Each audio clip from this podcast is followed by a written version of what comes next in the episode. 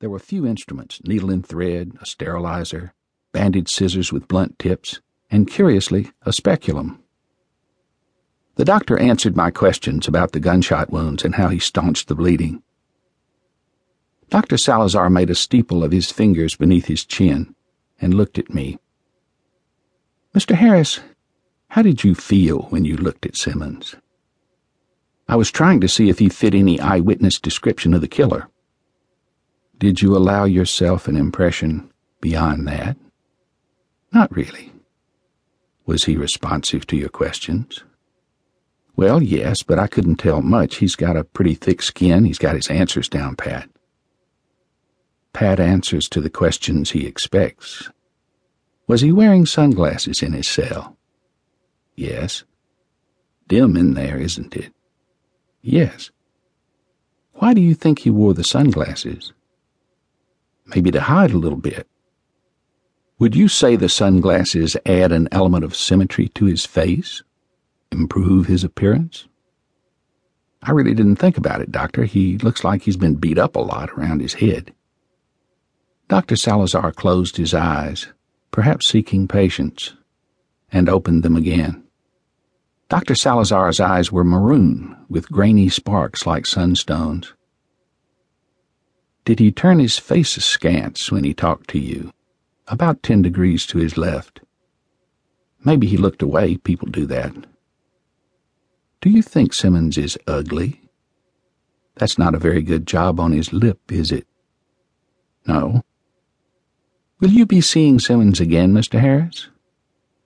I think so. They're going to let us take some pictures out in the compound with his car.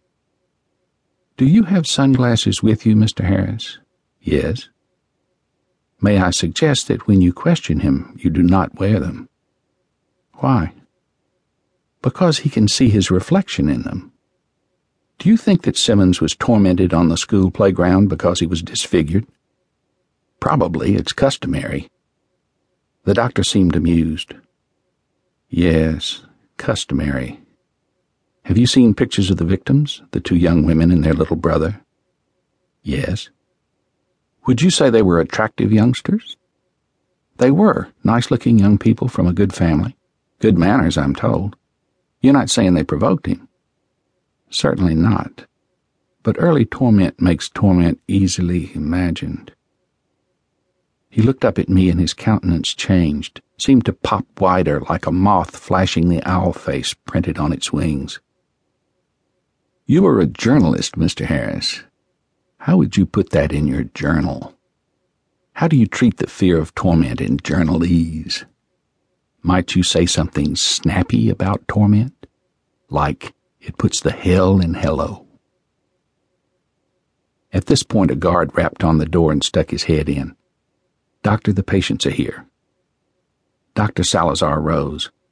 You'll have to excuse me, he said. I thanked the doctor and invited him to call me if he were ever traveling in Texas. We'd have a drink, lunch, something. Looking back, I cannot recall any trace of irony in his reply. Thank you, Mr. Harris. Certainly I will, when next I travel. In the prison corridor, outside his office, two guards and a nursing sister from a nearby convent waited with a small group of townspeople. There were both men and women in pressed work clothes and huaraches, well scrubbed for their doctor visit. They were patients from outside, people from the neighborhood whom the doctor treated free. The warden walked me out. I thanked him for his time and said I appreciated the doctor's help. I asked how long Dr. Salazar had worked there. Hombre, you don't know who that is? No. We talked about Simmons. The warden turned to me on the steps. The doctor is a murderer. As a surgeon, he could package his victim in a surprisingly small box. He will never leave this place. He is insane. Insane? I see patients going into his office. The warden shrugged and spread his open hands. He is not insane with the poor. I went home and wrote my article about Dyke Simmons. Way ran on to way. I covered crimes in other parts of Mexico and I did not see the doctor again.